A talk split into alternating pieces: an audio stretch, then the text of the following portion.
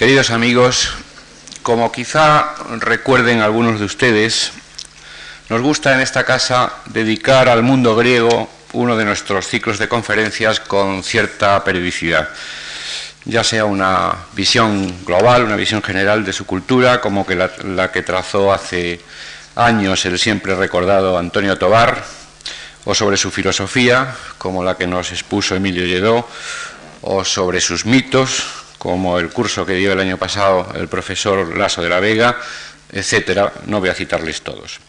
Y no es solamente un afán de mera erudición, sino por el profundo convencimiento que tenemos de que allí, en la Grecia clásica, están nuestras raíces y que un mejor conocimiento de las mismas contribuye a iluminar eh, muchas de las cuestiones y muchos de los problemas que el presente nos plantea. Por eso, y de acuerdo con el profesor Adrados, hemos preferido bucear esta vez en la Grecia clásica eh, en un aspecto eh, muy íntimamente ligado con eh, algunas de, las, de los anhelos más universales del mundo de hoy. El origen de las democracias, la idea democrática.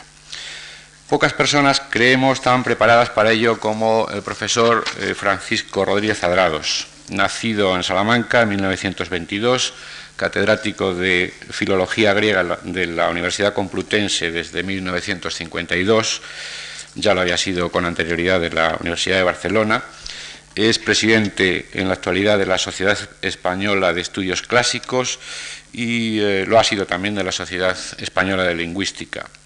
Actualmente dirige las revistas Emérita de Filología Clásica y la revista española de lingüística, así como el diccionario griego-español, el más extenso y al día en cualquier lengua moderna, y cuyo segundo volumen acaba de aparecer. Y también dirige eh, la colección hispánica de autores griegos y latinos, que cuenta hoy en día con más de 50 volúmenes con texto griego o latino y su correspondiente traducción española. Ha publicado el profesor Adrados más de 30 libros sobre literatura y filología griega antigua, lingüística indoeuropea y lingüística en general. Entre ellos queremos recordar hoy, en este momento, eh, Ilustración y Política en la Grecia Clásica de 1966 o su colaboración en el titulado Raíces griegas de la cultura moderna de 1976, además, obviamente, de los que ha dedicado a la tragedia, la lírica o la fábula griega. Queremos dar las gracias al profesor Adrados por su colaboración en nuestras actividades culturales y a todos ustedes por estar hoy con nosotros. Gracias.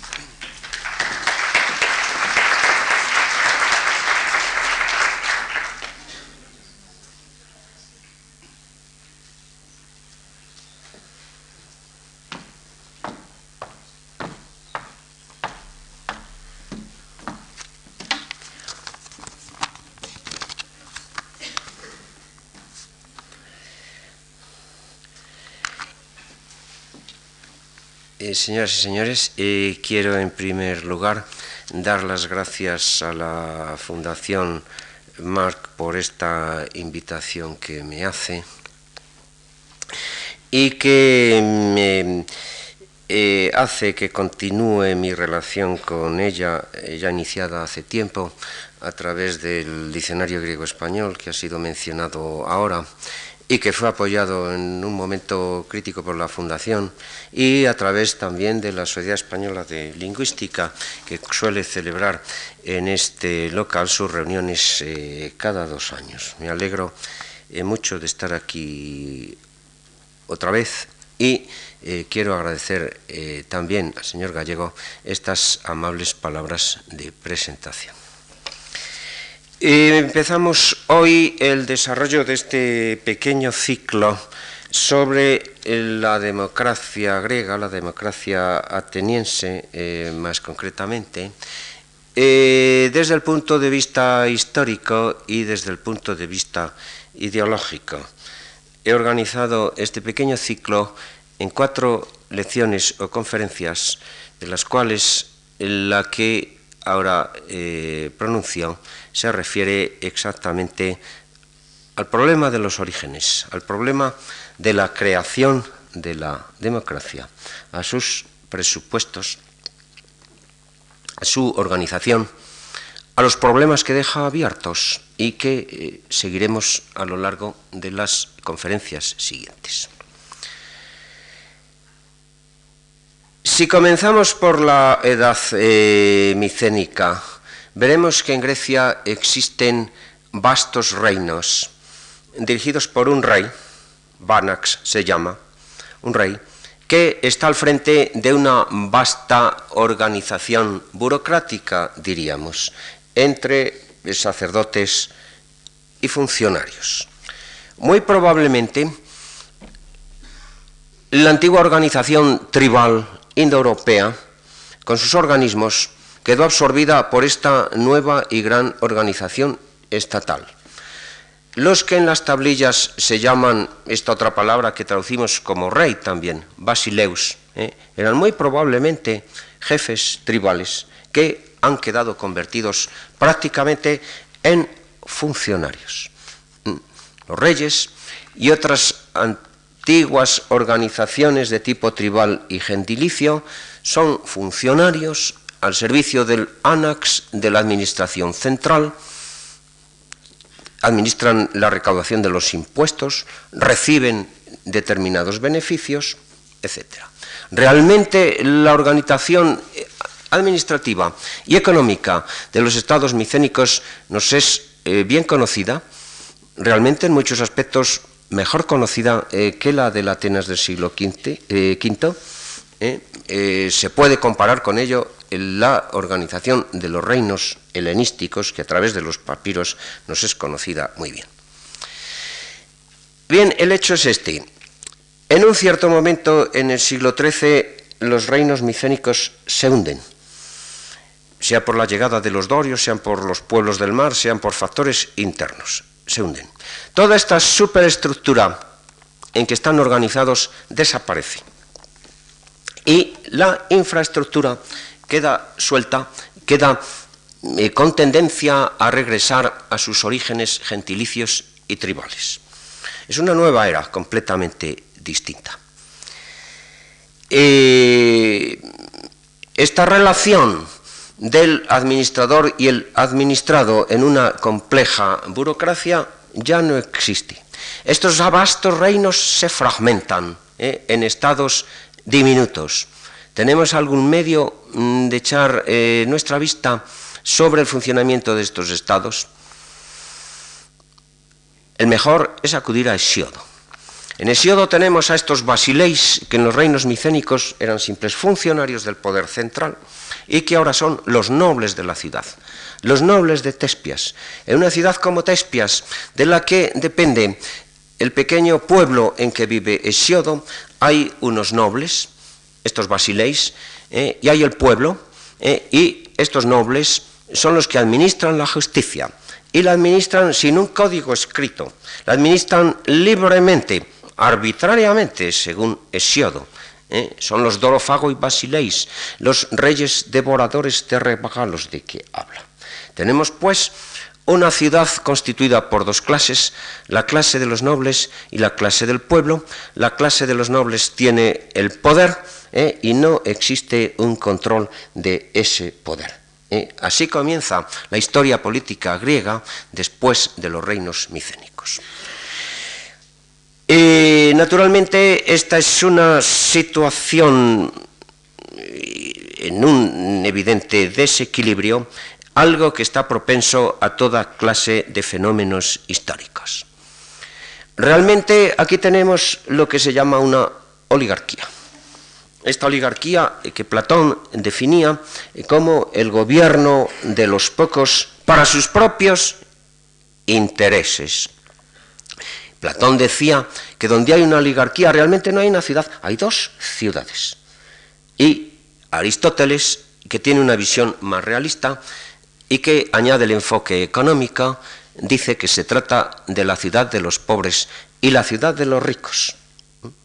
Así es como comienza, después de Homero, después de los reinos micénicos, la historia política griega, eh, y esta es la base de las oligarquías que encontramos en los siglos VIII y VII y VI, gobiernos que otras veces llamamos gobiernos aristocráticos.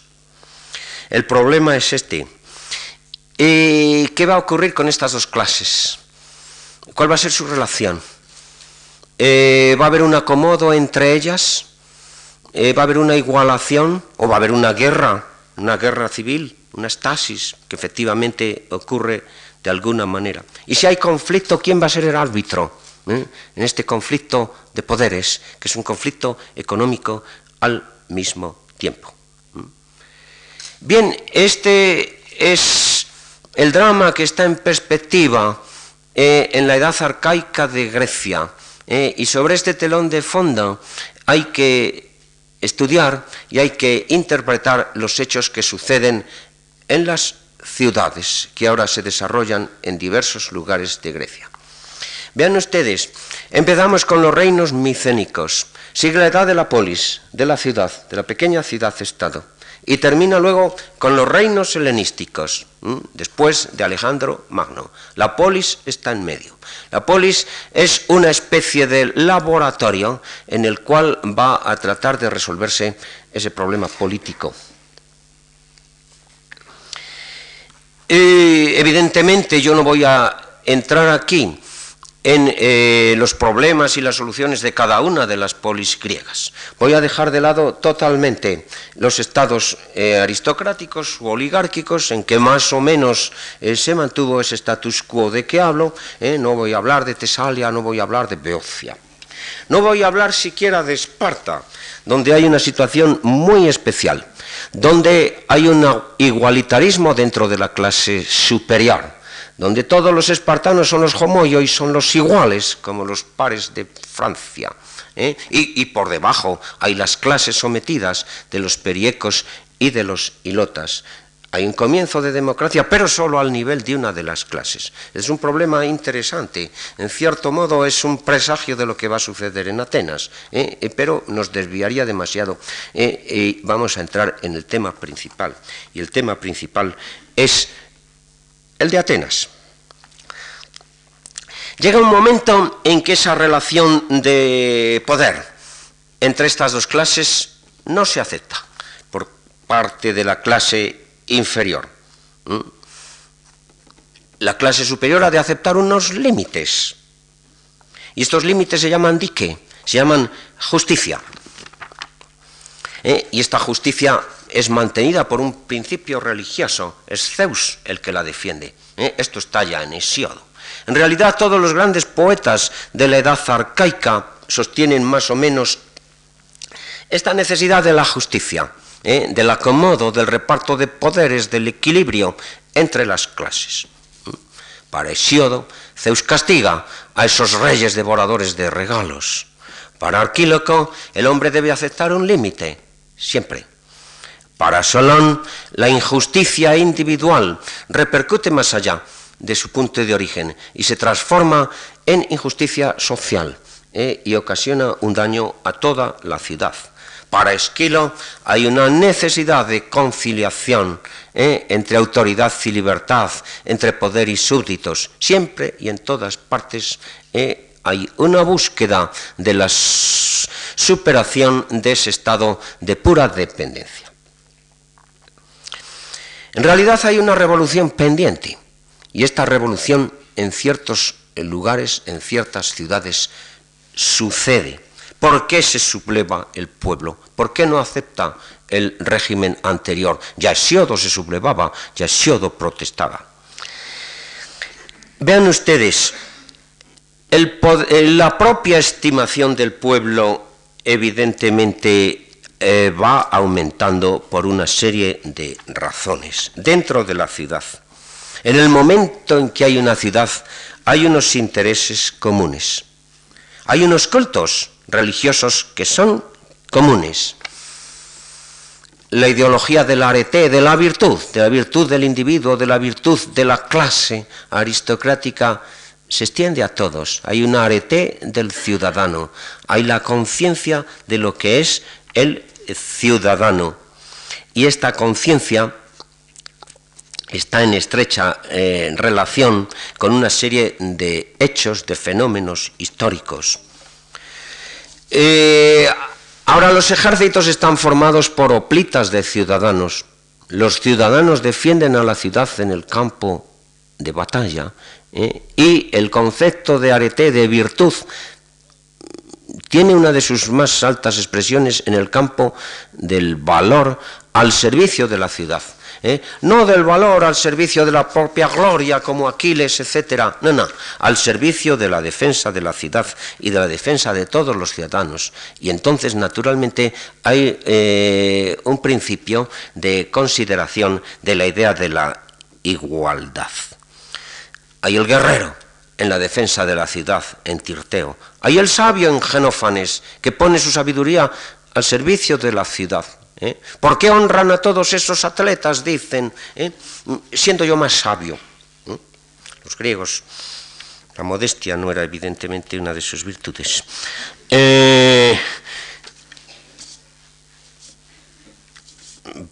para Solón es la virtud del gobernante la superior.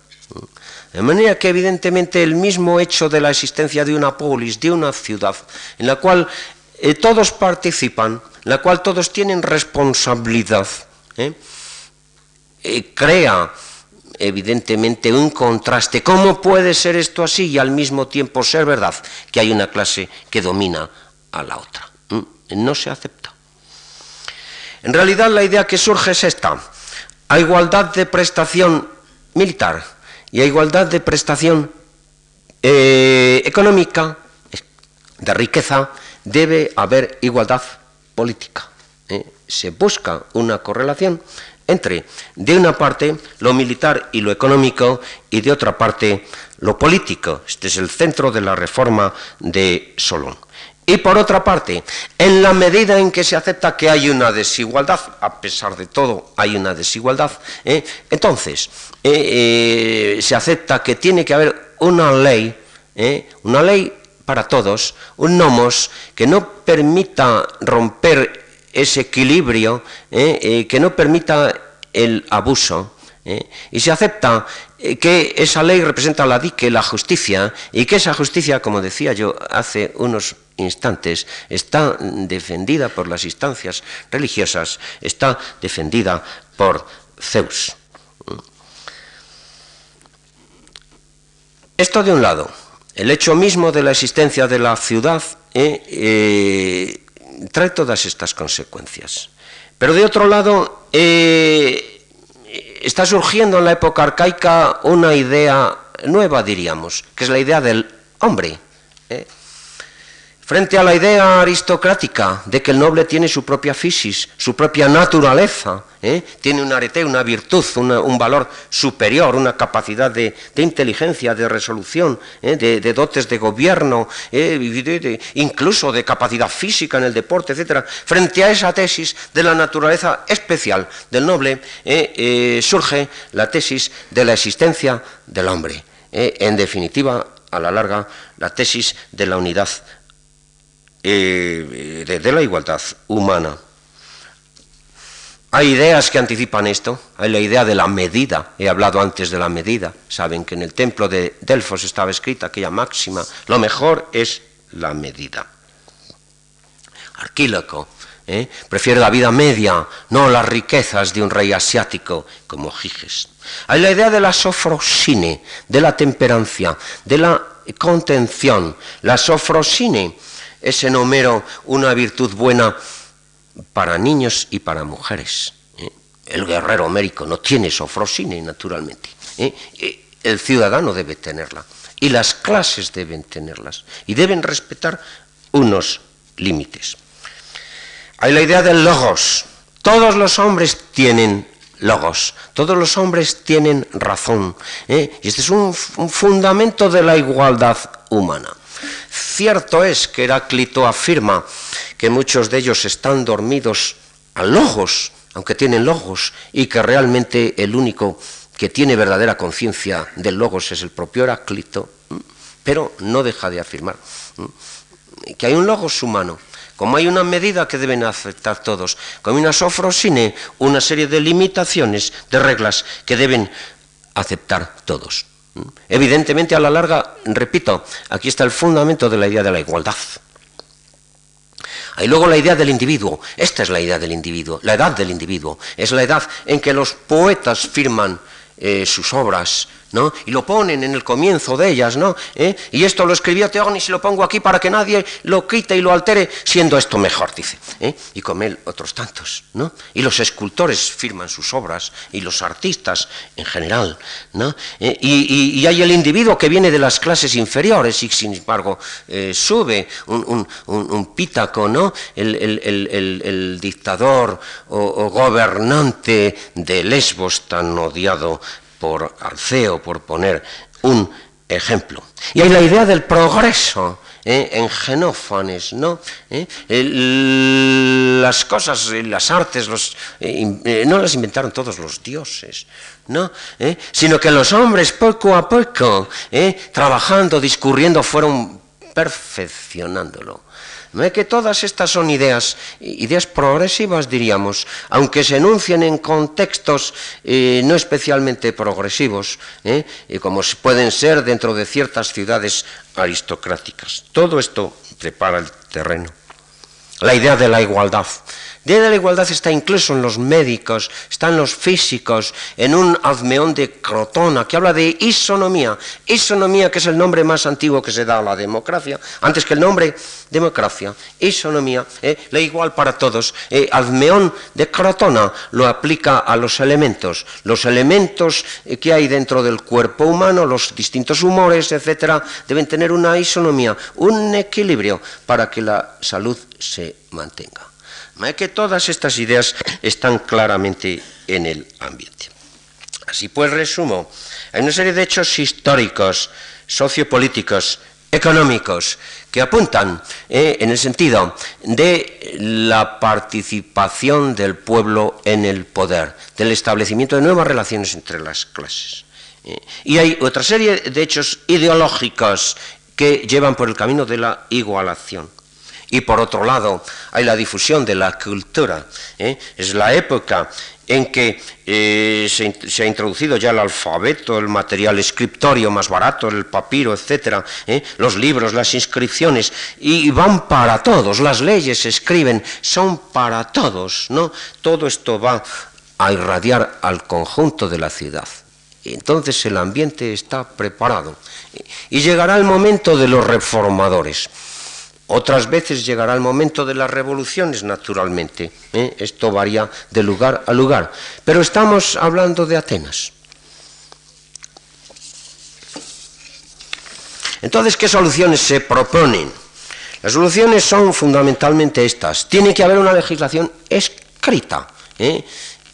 Y lo que esté ahí, eso es el nomos y debe de aplicarse a todos igualmente y no quedar las cosas al arbitrio, ¿eh? al arbitrio de, cualquier eh, tribunal tradicional. Tiene que haber una mejora legal y económica del pueblo. Y tiene que haber una dique, una justicia a un nuevo nivel. Tiene que haber un reparto de poder que esté afirmado de una manera eh, tajante por la ley y por la eh, tradición y las creencias religiosas. ¿eh? Estas son las soluciones que se van apuntando a partir del siglo VI eh, principalmente. Entonces, si vamos a Atenas, vean ustedes que en Atenas hay dos fases a lo largo del siglo VI. La primera es la fase de Solón y la segunda es la fase de los tiranos, de Pisístrato y sus hijos.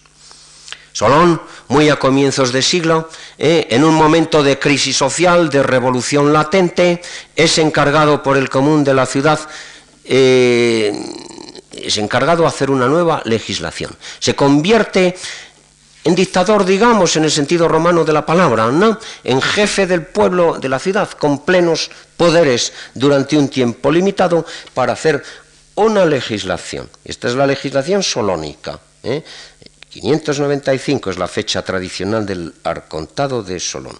Solón hace su legislación y se marcha. Y se marcha haciendo jurar a los atenienses que en diez años no la tocarán. Es la manera de no verse en un compromiso, ¿eh? de hacer retoques. Se marcha. Bien, ¿y en qué consisten en sustancia las leyes de Solón? Bien, él mismo lo dice porque nosotros tenemos importantes fragmentos de Solón transmitidos por Aristóteles y por otras fuentes. ¿eh? Hace leyes iguales para el agazos y el cacos.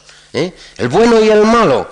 la terminología es aristocrática, naturalmente. Los buenos son ellos. ¿eh? Bueno, en Lisias los demócratas se llamaban agazó y buenos a sí mismos. Bien, esto es una, una etiqueta. Son las dos clases. ¿no? Leyes iguales para unos y para otros.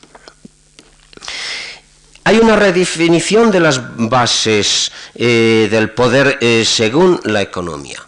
Ya no se trata de nobles y de comunes o de pueblo. No, ahora va a haber cuatro clases, cuatro clases. Y estas clases tienen una potencia económica descendente, de la más alta a la más baja. ¿eh? Y en relación estricta con el poder económico de cada una, lo mismo si es un poder económico tradicional, agrario, que moderno, industrial, comercial, es igual. ¿eh? En correlación con ese poder económico, cada clase va a tener unos poderes políticos. Esta idea de la equivalencia entre las prestaciones económicas y militares, porque también están en relación muy estricta a la ciudad, y los poderes políticos. Esta es la base de la legislación de, Solón. Ustedes ven que no es una legislación igualitaria. ¿Eh? hay clases, pero no hay dos clases, hay cuatro, y no son por la sangre, ¿eh? y se puede pasar de unas a otras naturalmente, ¿Eh? y está todo en, en, relación. Por la otra parte, hay unos mínimos que hay que mantener para todos, o hay unos derechos humanos si ustedes quieren. Eh, aquellos hombres del pueblo que han sido vendidos como esclavos porque no podían pagar sus deudas son recuperados, son liberados y traídos a Atenas. A nadie se le puede vender como esclavo por no pagar sus deudas. Eh, las hipotecas ¿eh? que grababan las fincas de los pequeños agricultores son eliminadas radicalmente. De manera que hay una mejora económica de todo el pueblo, incluso de las clases más inferiores. Pero hay un límite, hay un límite. Eh, eh, Solón se opone al anadas más, eh, al nuevo reparto de la tierra entre todos igualitario, como era el programa de los más radicales.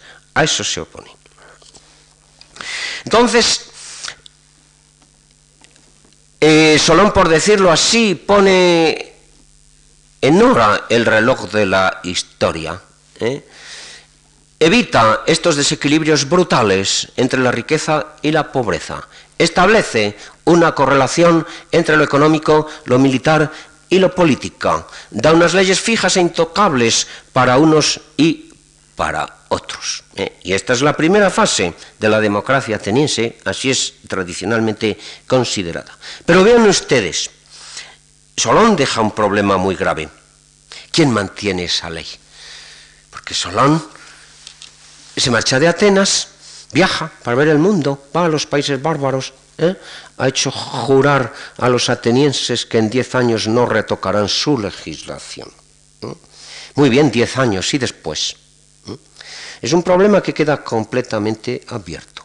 Y la solución de Solón eh, fue una solución solamente provisional. Y la prueba de que es una solución provisional es que después de Solón llegan los tiranos, llega Pisístrato. Y esta es la segunda fase eh, a la cual yo aludía hace un momento. Pisístrato es un noble, normalmente el tirano es un noble, que se alía con el pueblo frente a los otros nobles ¿eh? y se pone en la cúspide del poder y entonces se convierte en un árbitro. Ya tenemos un árbitro. Gustará o no gustará, esa es otra cuestión. Pero tendremos un árbitro ¿eh? para resolver los problemas que se planteen entre las clases sociales. Eh, la, la, palabra tirano evidentemente suena muy mal, ¿no? Eh, bueno, todas las palabras que designan el poder acaban por sonar muy mal, ¿no? Así es la cuestión. ¿eh? Si decimos déspota, suena muy mal. Bueno, era el dueño de la casa, era un inocente amo de casa. ¿eh? Eh, si decimos sátrapa, suena muy mal. Y bueno, era un inocente gobernador de provincias en el imperio persa. Bueno, etcétera. Tirano significaba rey, diríamos. Significaba jefe, nada más. Y esto es una especie de monarquía, pero evidentemente de monarquía, pues, pues lograda mediante un golpe de Estado, vaya, ¿eh? y de monarquía que a veces trata de consolidarse, de hacerse hereditaria, puesto que a Pisístrato le heredan sus hijos. Bien, eh, Solón había puesto en hora, por decirlo así, el reloj de la historia, pero las causas estructurales de los desequilibrios no estaban eliminadas eh, y andando al tiempo volvían esos desequilibrios a producirse. Y es lo que los tiranos en Atenas Pisístrato, y créanme, hay paralelos en Corinto, en, en Samos, en tantos otros lugares, pero yo hablo de Atenas. Y bien, ¿qué, hacen estos tiranos? Tratan de cohesionar la ciudad. ¿eh? Entonces crean, templos, los grandes templos del Partenón, digo, de, bueno, antes del Partenón, claro, ¿eh? de la Acrópolis de Atenas, templos para el culto de toda la ciudad, ¿eh? Eh, festivales, las grandes panateneas, donde se unifica a toda la población, en los nuevos cultos que se traen, el culto de Dioniso, del dios agrario, que es traído de ahí de, junto a Beocia, los grandes festivales literarios, la tragedia, la tragedia es una creación de de, Pisístrato, literatura para el pueblo, ¿eh? no literatura para un círculo de nobles como la lírica, no, no, literatura para el pueblo, para la totalidad de la ciudad, a la que da una lección de comportamiento. De manera que eh, los tiranos tratan de hacer una un hogar espiritual para la totalidad de la población. ¿eh? Los nobles tienen que admitir a la gente del pueblo en sus cultos religiosos. ¿eh? Se les prohíben eh, hacer funerales suntuosos, insultantes para el resto de la población. Se les impone un nivel de vida más modesto. Se trata de elevar económicamente al pueblo. Hay grandes programas de obras públicas. ¿eh? Eh, hay un desarrollo enorme del comercio. Hay incluso una expansión ateniense en la dirección de los estrechos del Helesponto y demás. Además de esto, los tiranos tienen una presentación popularista. ¿eh? con ellos gobiernan los, los, nobles que se han adaptado a ello. Eh, la gente del pueblo, eh, y ellos se jactan de familiaridad, de hablar, andar libremente por Atenas entre todos. Pisístrato, Pisístrato se deja llevar ante los tribunales eh, por alguien que le acusa de alguna real o supuesta arbitrariedad. ¿no? Esta es la solución. Y evidentemente los tiranos crean la base económica de la democracia, eh, sientan los fundamentos a partir de los cuales se eh, va esa democracia a realizar, porque un régimen democrático es imposible eh, que funcione sin una cierta aproximada igualación. es imposible que funcione con un bache absoluto económico. ¿Eh? y no digamos, eh, no puede funcionar si hay un bache moral total en cuanto a creencias, en cuanto a ideas y en cuanto a lo demás. ¿eh? Los tiranos crean en cierto modo ese hogar espiritual y en cierto modo, en la medida que sea, sin el reparto de tierras, elevan, elevan el nivel económico de la población. Y después de los tiranos vendrá la democracia. Y entonces ocurre una cosa, que realmente llega un momento en que la situación de Atenas por obra de los tiranos ha mejorado. ¿eh? Pero sobran ellos, sobran ellos, una vez que han hecho su labor. Papel del tirano, repito, que la palabra tirano es antipática y tomó un sentido tremendo. ¿eh? Su papel es más o menos el, que, el del despotismo ilustrado, diríamos, en nuestro siglo llega un momento en que, con todas las mejoras que esto ha introducido, ¿eh? la gente no lo acepta. La gente no lo acepta. no lo aceptan eh, el pueblo, por supuesto. No lo aceptan los poetas, no lo aceptan Arquíloco, ni este Sícoro, ¿eh? ni Heráclita, no lo aceptan los nobles que, eh, que, tienen que quedarse en segundo término, no lo acepta el pueblo. ¿eh?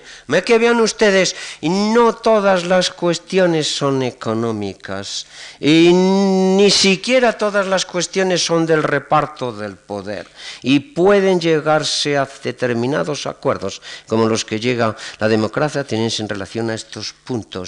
Y, pero hay una cuestión de dignidad. ¿eh? Y el tirano no es aceptado. Y, si no Pisístrato, eh, sus hijos caen. Sus hijos caen. Y en el año 510 eh, se implanta la democracia en Atenas. vean ustedes, bueno, esta es una página de la historia de Atenas y que los atenienses no estaban demasiado orgullosos, no querían demasiado mostrar, porque en realidad los atenienses se liberaron de los tiranos con la ayuda de Esparta, con la ayuda de su peor enemigo posteriormente, ¿no? Y naturalmente a nadie le gusta reconocer esto. ¿eh? Eh, aquel Escolia ¿eh? de, que habla de los tiranicidas ¿eh? y que dice cuando mataron al tirano ¿eh? y sonomus tacenas epoyesaten e hicieron a Atenas pues, democrática diríamos igualitaria diríamos algo por el estilo bueno ese escolio está muy bien pero es falso no fueron los tiranicidas los que hicieron Atenas democrática. Mataron a un tirano y dejaron al otro. Y la cosa fue peor todavía. ¿eh? Y además fueron los espartanos los que vinieron a arrojar a los tiranos. Bueno, los espartanos también eran enemigos del tirano. Enemigos del tirano. Eh, ahora bien, ahora bien, cuando eh, los espartanos y sus amigos en Atenas y Ságoras eh, quieren sustituir la tiranía eh, por una nueva oligarquía, fracasan. Los atenienses no lo admiten. En este momento hay la inversión de las alianzas. En este momento hay un acuerdo entre el pueblo y los nobles contra el tirano para establecer un nuevo régimen. Ese nuevo régimen es la, democracia de Clístenes. Entonces, la democracia en Atenas no nace con una ruptura. Hay una ruptura, si ustedes quieren, en la medida en que el último tirano Hipias es expulsado mediante un golpe de mano dado por los espartanos. ¿eh? Pero después de esto lo que hay en realidad es un pacto. Hay un pacto entre la clase de los nobles y la clase del pueblo. ¿Eh? la clase del pueblo, eh, que va a acabar por dar nombre a esta institución, porque este, este, nuevo régimen en principio se va a llamar isonomía, igualdad legal, o isegoría, igualdad de palabra, ¿eh? y, y, luego se va a llamar democratía, poder del demos, poder del pueblo, que es evidentemente una palabra ambigua, porque demos a veces es la totalidad ¿eh? y a veces es solamente lo que decimos pueblo eh, por oposición a los nobles. Con nuestra palabra pueblo ocurre una cosa eh, semejante. hay un pacto, hay un pacto. Y en este pacto hay dos factores. Continúan más o menos las clases de Solón. ¿Eh? y el poder político queda ligado todavía en cierta medida, oficial o extraoficialmente, a las clases. No solamente es que primeramente solo la primera y segunda pueden aspirar al arcontado, ¿eh? no solamente que para el Consejo, la Boulé, hay un sorteo, pero un sorteo entre procriton, entre gente elegida eh, previamente. Es que en la práctica el pueblo se contentaba con el control político, pero en la práctica los grandes puestos políticos los tenían los nobles, los puestos de generales, de, de, de lenotamías, de, de, todas estas cosas. Un hombre como Simón, el gran político ateniense, después de las guerras médicas, tiene una importante clientela de amigos, ¿eh? Eh, con ayuda de los cuales gobierna. ¿eh? Hay un estilo nobiliario en la manera de hablar, etc. Hay un cierto respeto por la nobleza. Hay un pacto tácito por el cual la nobleza, y, no solo la nobleza, sino las clases ricas, que a veces son industriales, etc., eh, en la práctica eh, tienen el ejercicio del poder, el poder ejecutivo si ustedes quieren, pero el control es del pueblo. El control es de la asamblea. La asamblea son todos, pero evidentemente el demos, el pueblo, está en mayoría. Entonces, es la asamblea la que vota los nombramientos, los nombramientos que no son por sorteo. Eh, es un derivado de la Asamblea, que es la ELIEA, estos grandísimos tribunales de 500 eh, miembros, eh, la que acepta la rendición de cuentas de los magistrados. Los magistrados eran nobles en la mayoría de los casos, pero tienen que rendir cuentas al cabo del año ante el pueblo. y sus cargos solo duran un año solamente. Y algunos no son reelegibles. Y hay la famosa ley del ostracismo. Si alguien que no ha cometido ningún delito, ¿eh? pero que es demasiado poderoso ¿eh? y eh, conforme a, lo que se espera de la naturaleza humana. El que tiene demasiado poder, algún día llegarán que lo use. Si alguien está en estas circunstancias, el pueblo puede reunirse y votar el ostracismo y desterrarle. No, se, no se le quitan los bienes, no, no. Durante diez años está en el extranjero, luego puede volver. No es que el pueblo tiene poderes muy grandes. Se trata pues de una especie de pacto, no establecido en ningún documento, y se trata de un reparto de poderes. De un reparto de poderes naturalmente con ciertas vaguedades, con ciertas indefiniciones, con ciertas ambigüedades. Hay una zona límite y evidentemente hay un campo de lucha política ¿eh? ¿Eh? frente al pueblo que quiere agrandar sus poderes y a los nobles que quieren mantener eh, la situación eh, tradicional y habrá partidos ¿eh? y habrá problemas, evidentemente. Pero de momento, de momento, el pueblo y los nobles están unidos por dos hechos fundamentales. Han sido solidarios en el derrocamiento de los tiranos, en el establecimiento del nuevo régimen, y han combatido juntos en las guerras médicas. Sí, la democracia de Clístenes es del 510, las guerras médicas son de 20, de 30 años después, 490, 480, y codo con codo han luchado todos los atenienses, y hay una solidaridad entre ellos, y hay eh, una veneración por la idea de la ciudad y de la solidaridad entre los ciudadanos.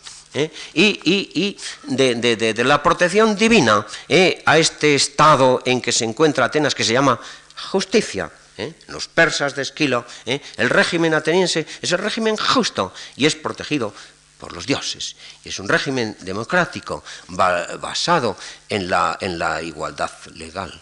¿eh? ¿Qué tirano gobierna ese país? Dice Jerjes. Ningún tirano, solo la ley. Lo mismo en Esparta.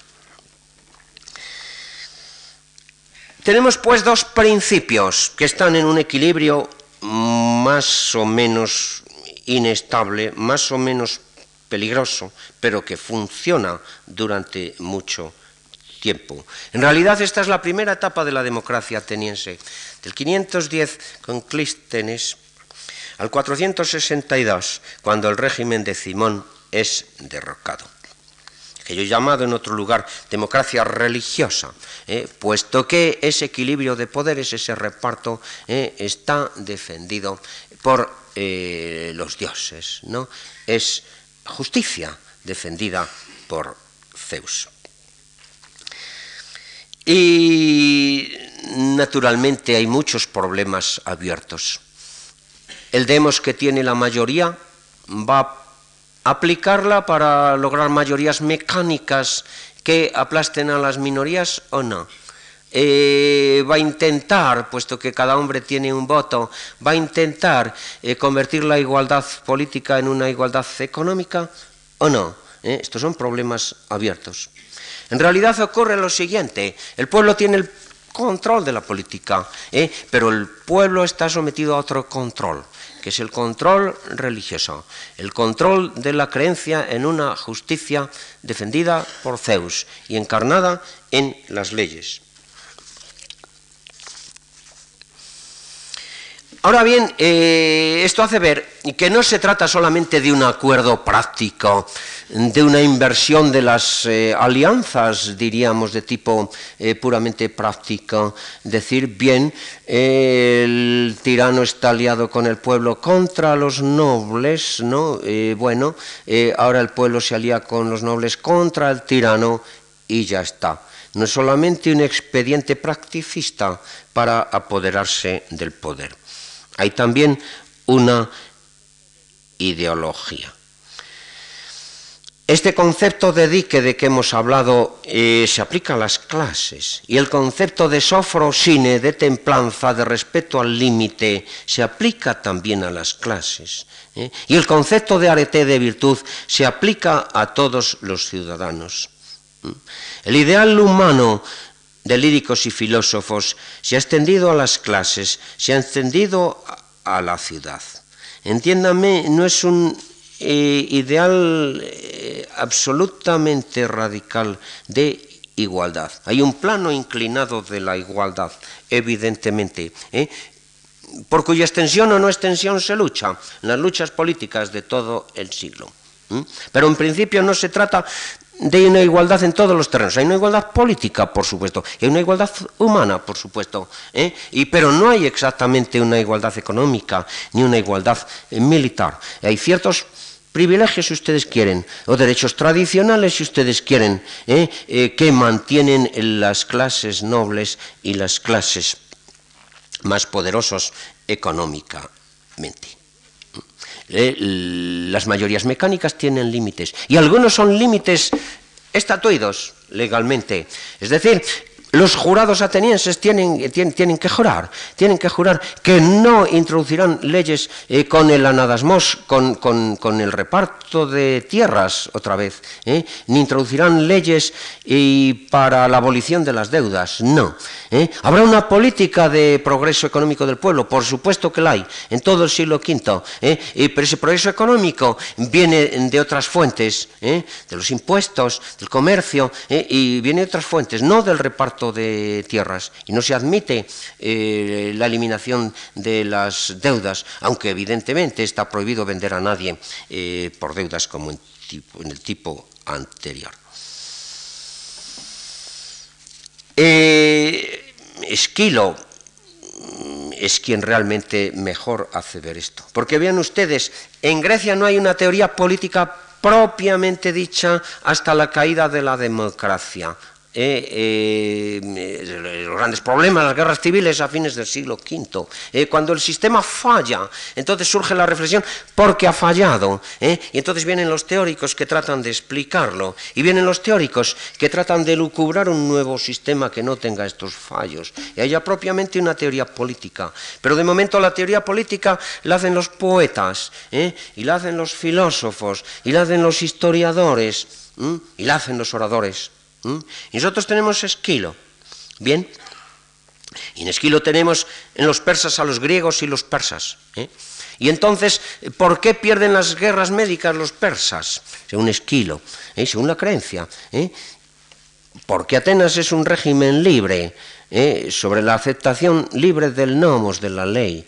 Y Persia es un poder tiránico, son millones de esclavos empujados por el látigo de un tirano. ¿eh?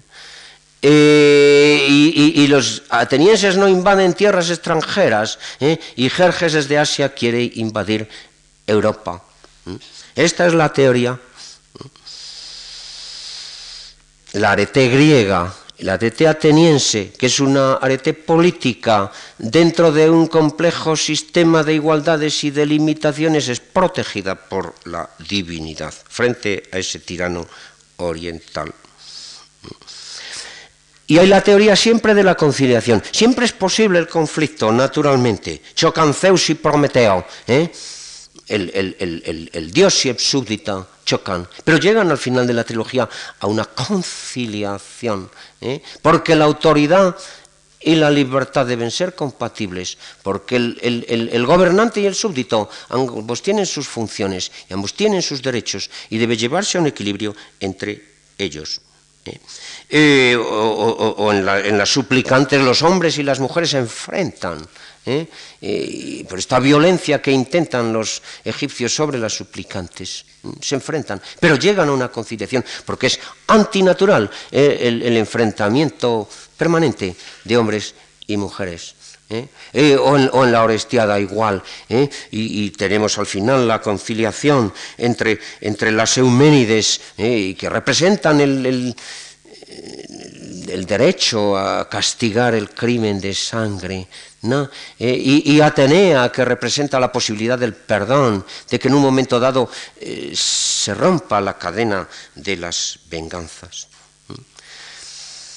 Ni anarquía ni tiranía, es el lema de Esquilo, ni anarquía ni tiranía en Euménides. Y la ley debe conservar un carácter terrible, teinón, tienen que imponer respeto. Y las Euménides seguirán manteniendo ese respeto. Y el Tribunal del Areópago también, ¿eh? según lo que propugna Esquilo. Y naturalmente tiene que haber la persuasión. ¿eh? Cuando hay problemas tiene que intervenir la persuasión. Las suplicantes persuaden ¿eh? al rey de Argos para que venga en su ayuda contra los egipcios. ¿no? Atenea persuade a las Euménides para que acepten esta nueva reglamentación del derecho. Esto es todo.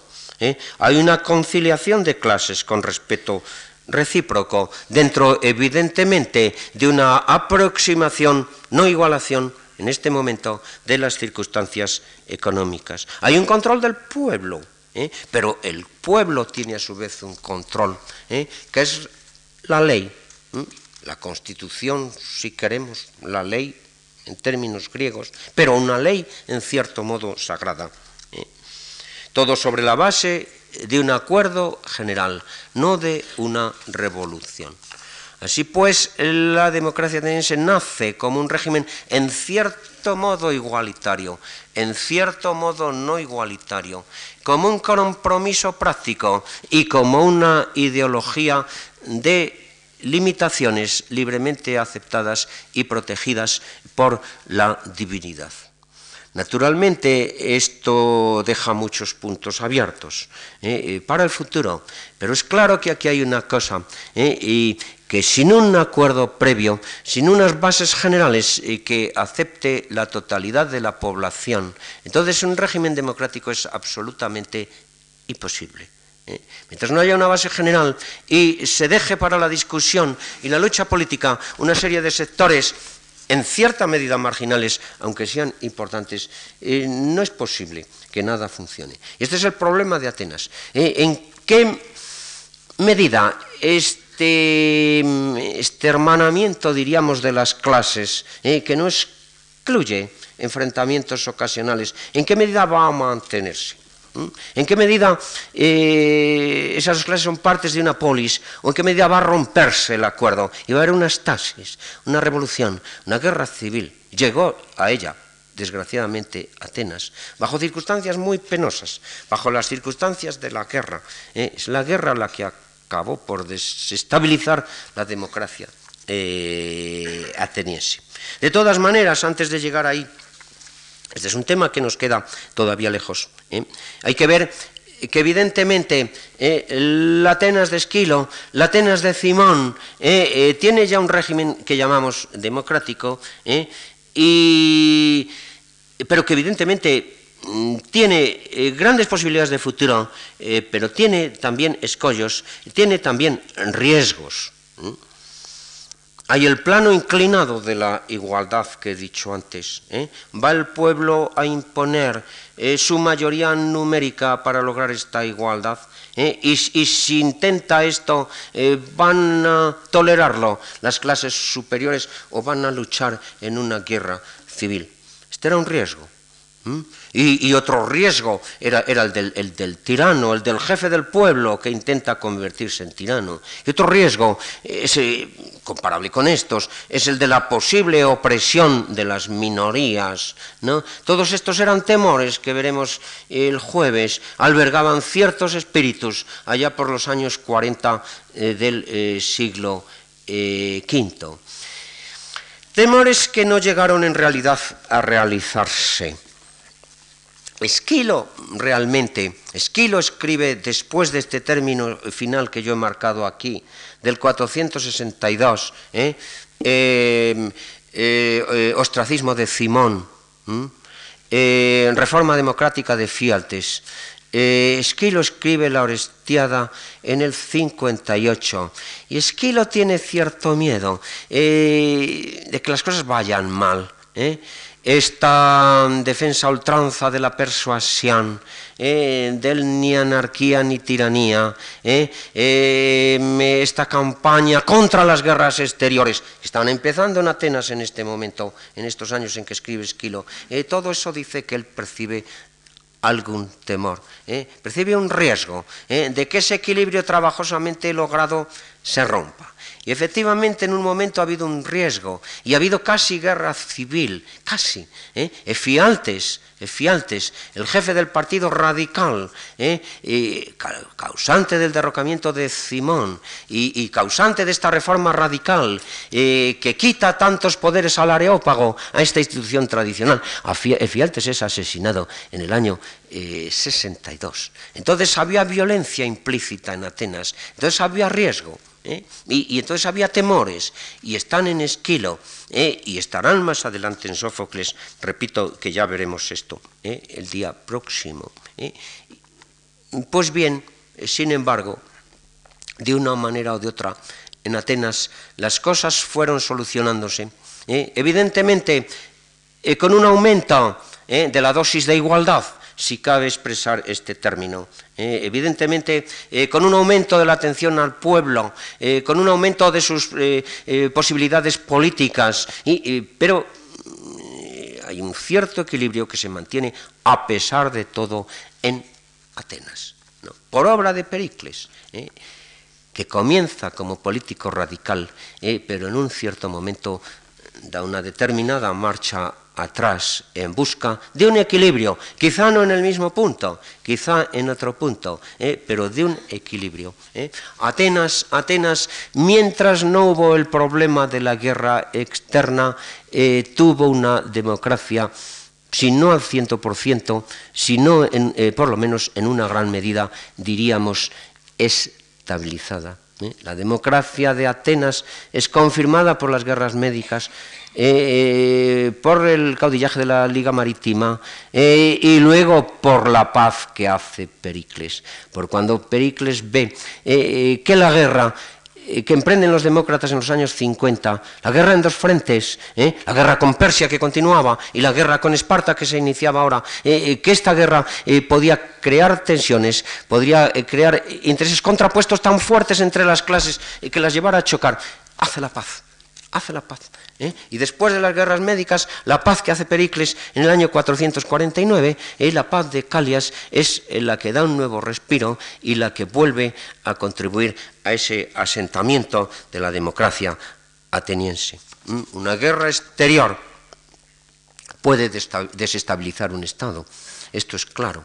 Ahora bien, hay un problema, lo haremos otro día, hay un problema muy grave y es que esa guerra exterior eh, fue querida por la mayoría del pueblo. Evidentemente se equivocó, evidentemente cometió un error de cálculo. La mayoría del pueblo no, no, no, no, realizó ningún atentado grave, irreparable contra la concordia de las clases y de los individuos. Sin embargo, por una serie de errores, quizá fatales, ¿eh? desencadenó o aceptó esa guerra exterior, la guerra que había apaciguado Pericles y que volvió a nacer luego más tarde, ¿eh? bajo la forma de la guerra del Peloponeso, y aquí sí que empezaron ya los conflictos gravísimos de la democracia ateniense. En todo caso, yo no quería más que presentar sus orígenes. Sus orígenes, de un lado, como una solución pragmática ¿eh? al problema eh, de la existencia de dos clases. Equiparación no absoluta, pero en cierto modo aproximada de ellas en el terreno eh, económico ¿eh? y en el terreno eh, político y en el terreno militar. Esta es la solución a que se llega. pero esto no era suficiente, porque decíamos que después del problema económico, el problema militar, hay el problema político, el problema del amor propio, y hay el problema de quién es el que tiene el control. y el control de la democracia se soluciona en Atenas, como digo. Naturalmente, este problema del control de la democracia también es problemático. ¿eh? Eh, porque llegará un momento en que ese control religioso no baste. ¿eh? Y cuando deje de creerse con esa fe firme en los dioses y en las leyes defendidas por los dioses, ¿y quién será el verdadero garante de la Constitución? cuando lleguen filósofos racionalistas o filósofos ateos como Protágoras, todos estos son problemas. Yo les decía que la polis griega es, por decirlo así, una especie de laboratorio una especie de laboratorio donde una situación eh, compleja, política, económica, militar, eh, eh, avanza encaminándose en la búsqueda de soluciones. Soluciones difíciles, soluciones pragmáticas, soluciones ideológicas y constantemente están surgiendo nuevos problemas. Nosotros dejamos aquí las cosas en este punto. En el año 462, ¿eh? con el ostracismo de Simón, el representante de la democracia tradicional, de la democracia religiosa, en la cual el peso de los nobles era grande. Con el asesinato de Fialtes, la revolución democrática frustrada. ¿eh?